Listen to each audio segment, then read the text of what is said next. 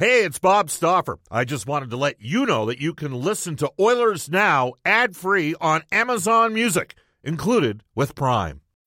When you need mealtime inspiration, it's worth shopping Kroger, where you'll find over thirty thousand mouthwatering choices that excite your inner foodie. And no matter what tasty choice you make, you'll enjoy our everyday low prices, plus extra ways to save, like digital coupons worth over six hundred dollars each week. You can also save up to one dollar off per gallon at the pump with fuel points. More savings and more inspiring flavors make shopping Kroger worth it every time. Kroger, fresh for everyone. Fuel restrictions apply. With threats to our nation waiting around every corner, adaptability is more important than ever. When conditions change without notice, quick strategic thinking is crucial. And with obstacles consistently impending, determination is essential in overcoming them. It's this willingness, decisiveness, and resilience that sets Marines apart. With our fighting spirit, we don't just fight battles, we win them. Marines are the constant our nation counts on to fight the unknown. And through adaptable problem solving, we do just that. Learn more at Marines dot com. Oilers Now with Bob Stauffer. Weekdays at noon on Oilers Radio, six thirty C H E D. We return to Oilers Now with Bob Stauffer. Brought to you by Digitex. Service for all brands of print equipment in your office? Yeah, Digitex does that. D I G I T E X dot C A on Oilers Radio, six thirty C H E D. It is one thirty-three in Edmonton. Welcome back, everybody. Bob Stauffer in Ice District at Rogers Place. Battle of Alberta.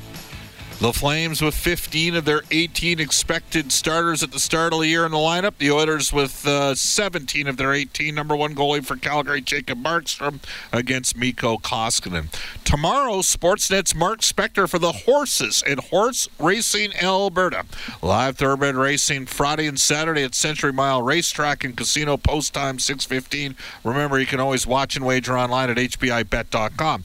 And Horse Racing Alberta also sponsors a segment in Calgary on nine sixty uh, radio, and that is with Eric Francis, who, like Mark Spector, he's the Calgary version of Mark Spector. So we welcome back to the show, and, and, and Eric, we got I, we just had Brian Trottier on, and I mentioned that we got the Hall of Famer Brian Trottier, and I said, and then we've got a guy that has to pay to get into the Hall of Fame. That would be you, but that would also be me. Uh, welcome back to Oilers Now. How you doing?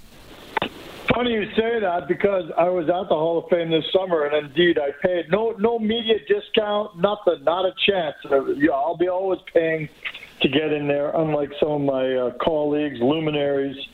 Uh, but uh, no, Spec and I, I shouldn't speak for Spec, but I'm definitely not going to the Hall of Fame. Yeah, well, I, you know what, as an Oilers Entertainment Group employee, I'd rather see the Oilers win than get into the Hall of Fame on a personal level. For me, it's just kind of how I roll. Like, I, I'm not, you know what, some guys cheer for the story, but when you work for the club, you're cheering for your organization. That said, you still got to have uh, some form of critical analysis. Uh, you have a little bit more latitude uh, in your role as Sportsnet, so I'm going to, I, I have my thoughts on the Flames. I, I think they're going to be a playoff team this year, but I'd like to get your assessment on what you're seeing right now and what the market's feeling right now, the confidence level of Calgary.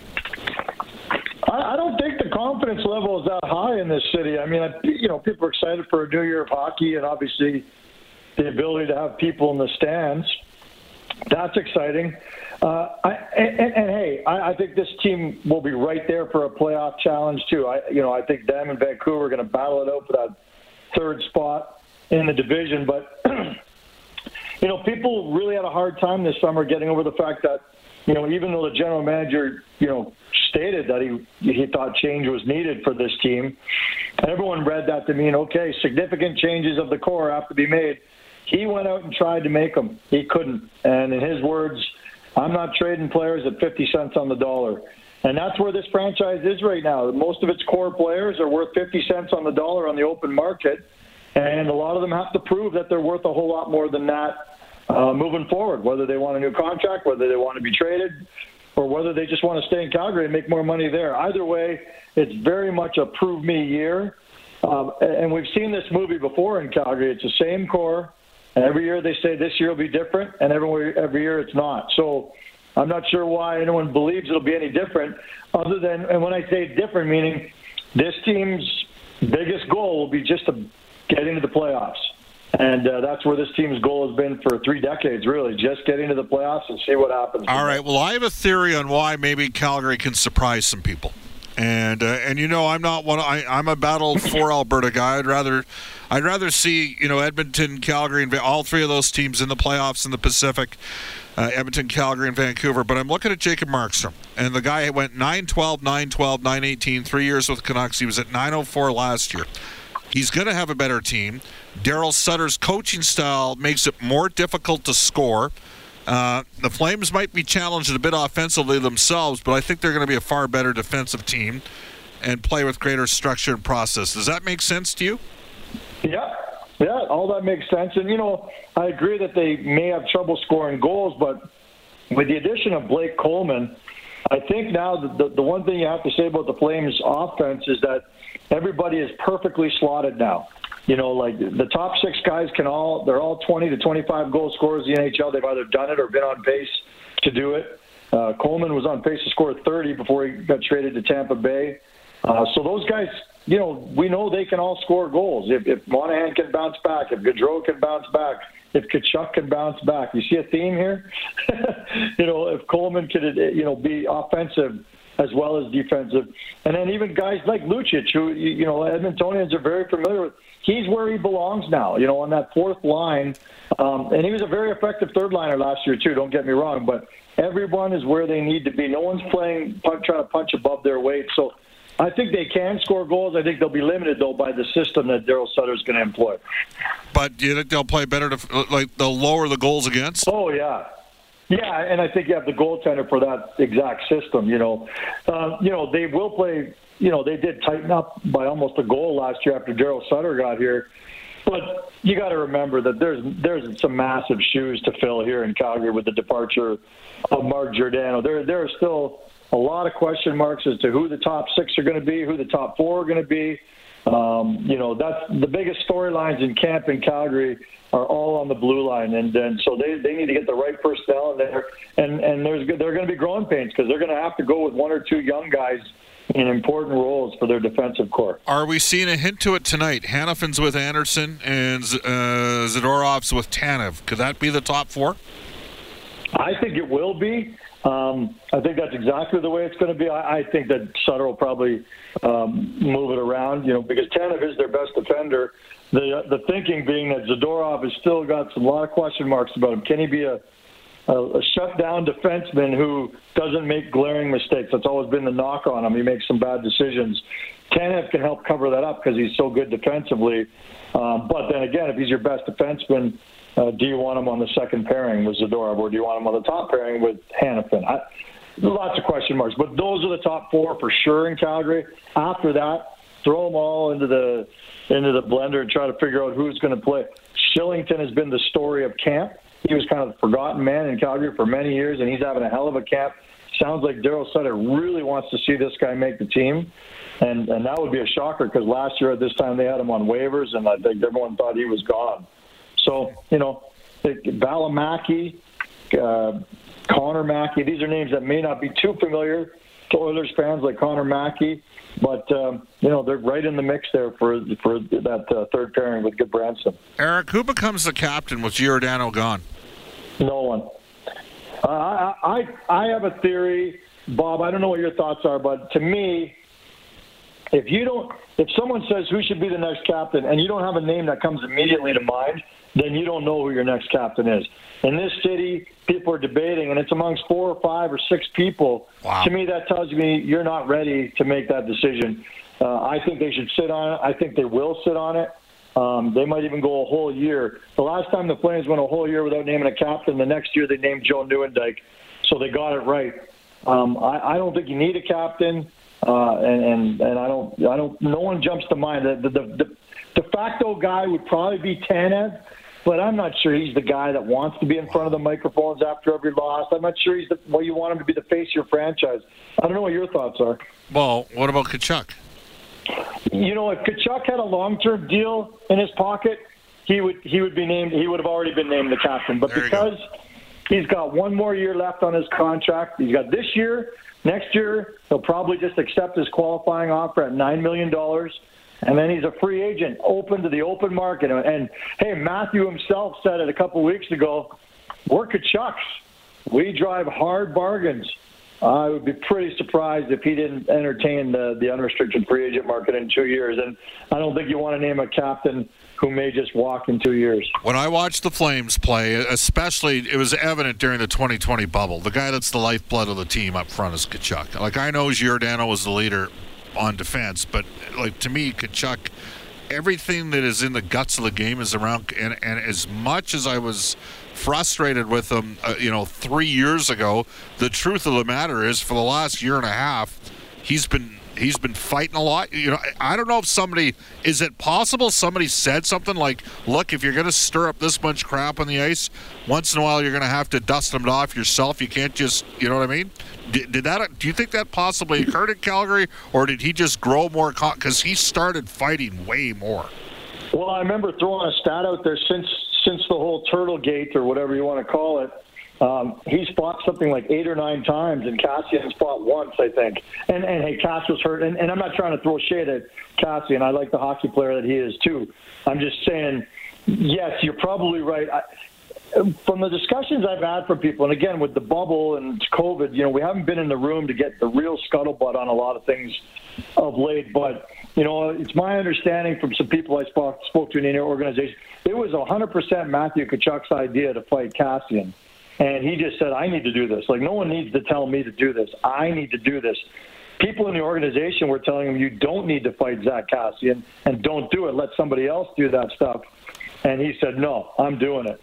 So he can hold his own. You know, he's not going to beat Zack Kassian in a fight. But, you know, I think everyone in Edmonton even had to give him at least the tip of a cap for, for answering the Take bell the when fight. He did that second game. Yeah. You're damn right. And I thought that was great. But we didn't see the fight in Matthew Tkachuk last year. After that little puck-flipping incident with Jake Muzzin, um, you know, at the tail end of a game, he went bananas. Nobody else on his team kind of saw it happen, so they didn't come to his rescue.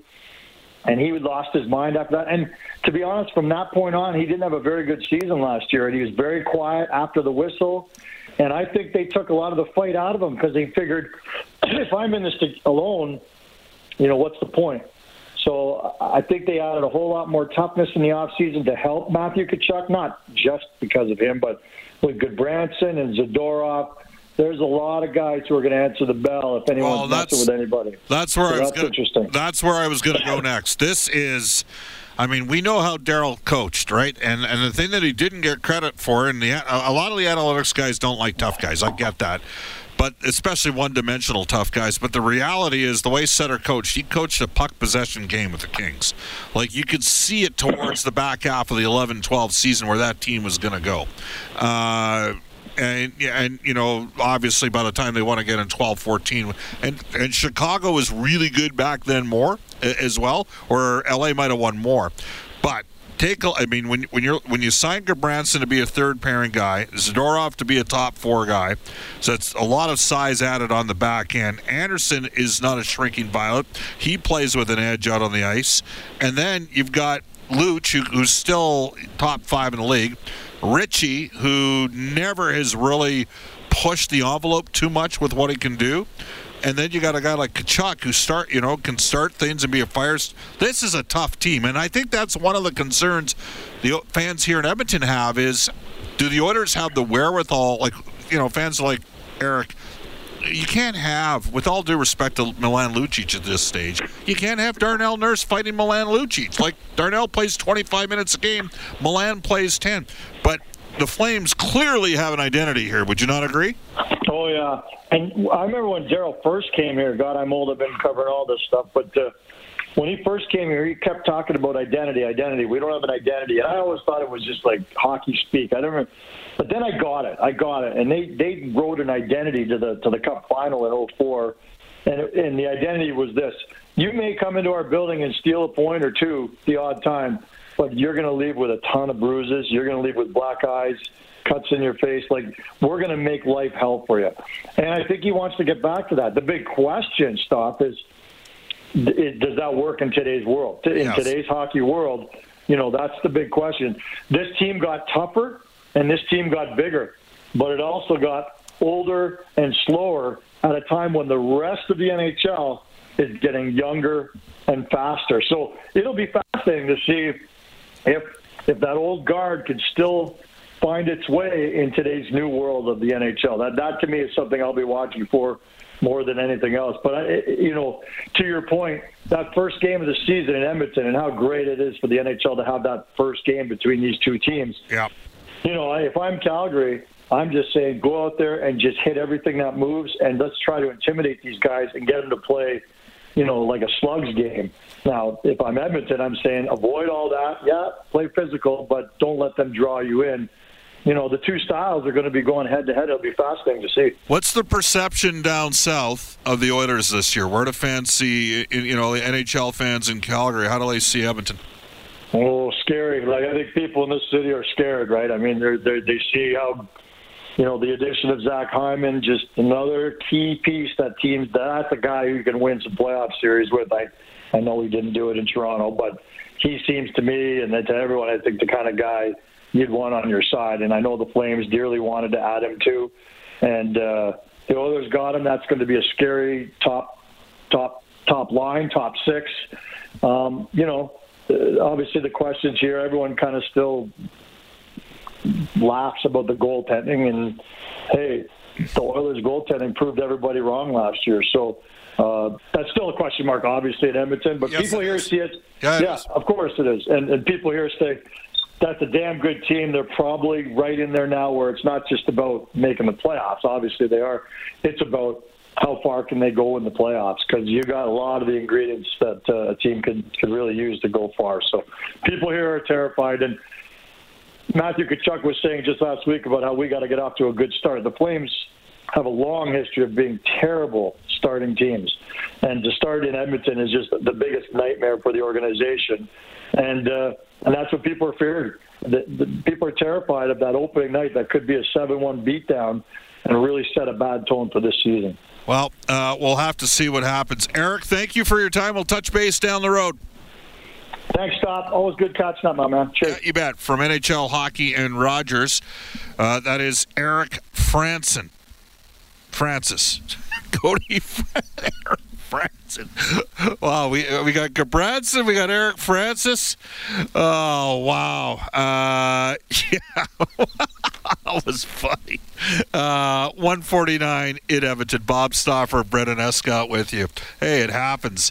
Uh, Bob, it's time to bring Big Mac from Brock, Saskatchewan out of retirement. Uh, this texter comes in. The Flames only win if they injure their opponents. Again, you can text us. Uh, we, well, we let's just say it's it's interesting. Interesting perspectives. Jody says, hey, Bob, I'm not concerned about having enough toughness in the lineup, but I am concerned on how the refs are going to manage the games. If they ref the games the way they should be, no problems. Well, you can say that's that's how you counter a tough team, is you have a good power play.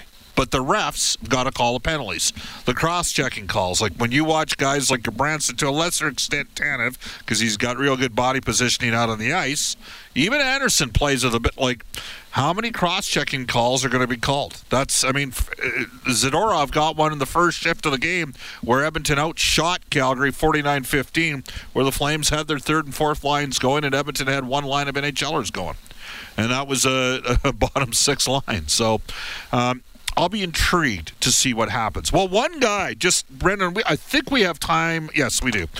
A guy that is of interest, he's not playing tonight, but a guy that many people think needs to play is Ryan McLeod, and Dave Tippett was asked about his progression and growth today.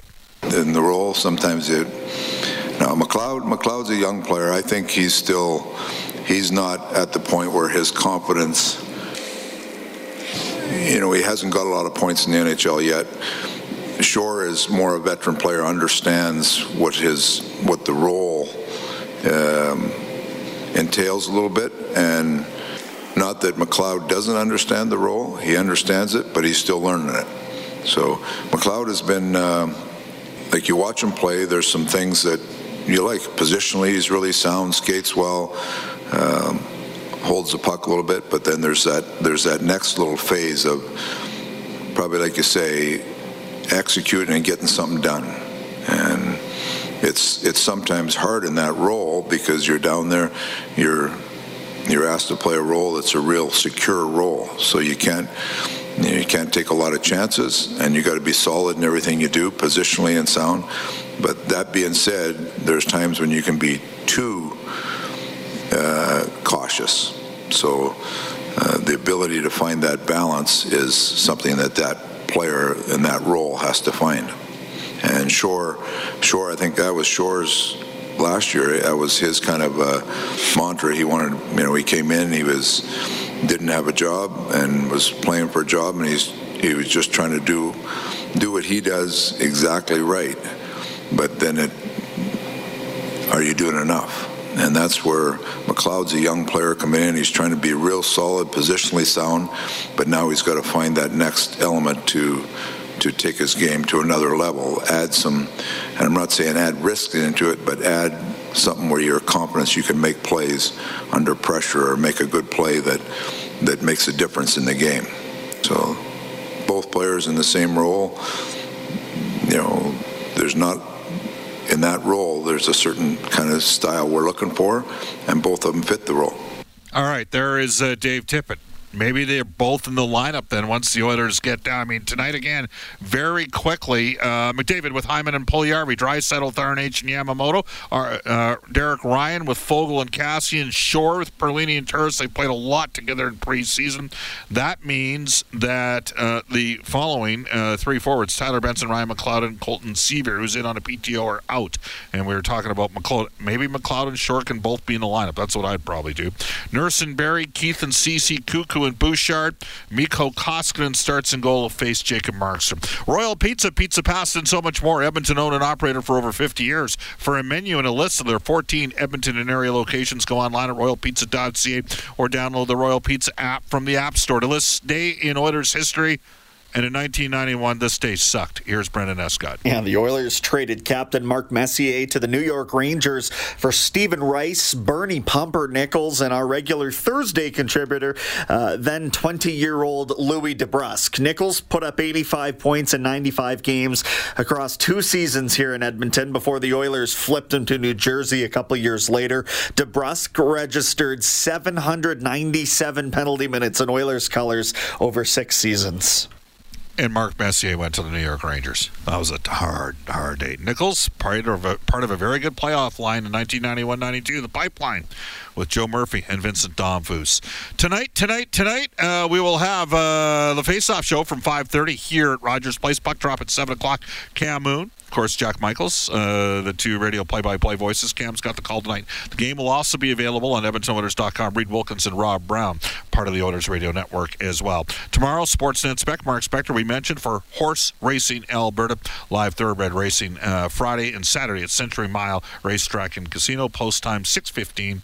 Remember, you can always watch and wager online at h b i bet dot com. Up next, Global News Weather Traffic Update with Eileen Bell, followed by Rob Breckenridge from two to three, and then six thirty Chad Afternoons with Jay Lynn Nye. Special thanks to the Hall of Famer Brian Trottier, John Shannon, and Eric Francis for joining us on the Monday edition of Oilers Now. So long, everybody. Oilers Now with Bob Stauffer. Weekdays at noon on Oilers Radio, six thirty Chad. Canada may be known for its landscapes and friendly people, but beneath the surface lies a darker side of crime, history, and the paranormal. Since two thousand seventeen, the award-winning Dark Poutine podcast has explored the shadowy corners of the Great White North and beyond, delivering chilling tales from a uniquely Canadian perspective. Hosted by Mike Brown and Matthew Stockton, with over three hundred episodes and fresh releases every Monday, Dark Poutine is your weekly ticket to the creepier side of Canada. Listen to Dark Poutine on Apple, Spotify, Amazon Music, or wherever you get your podcasts.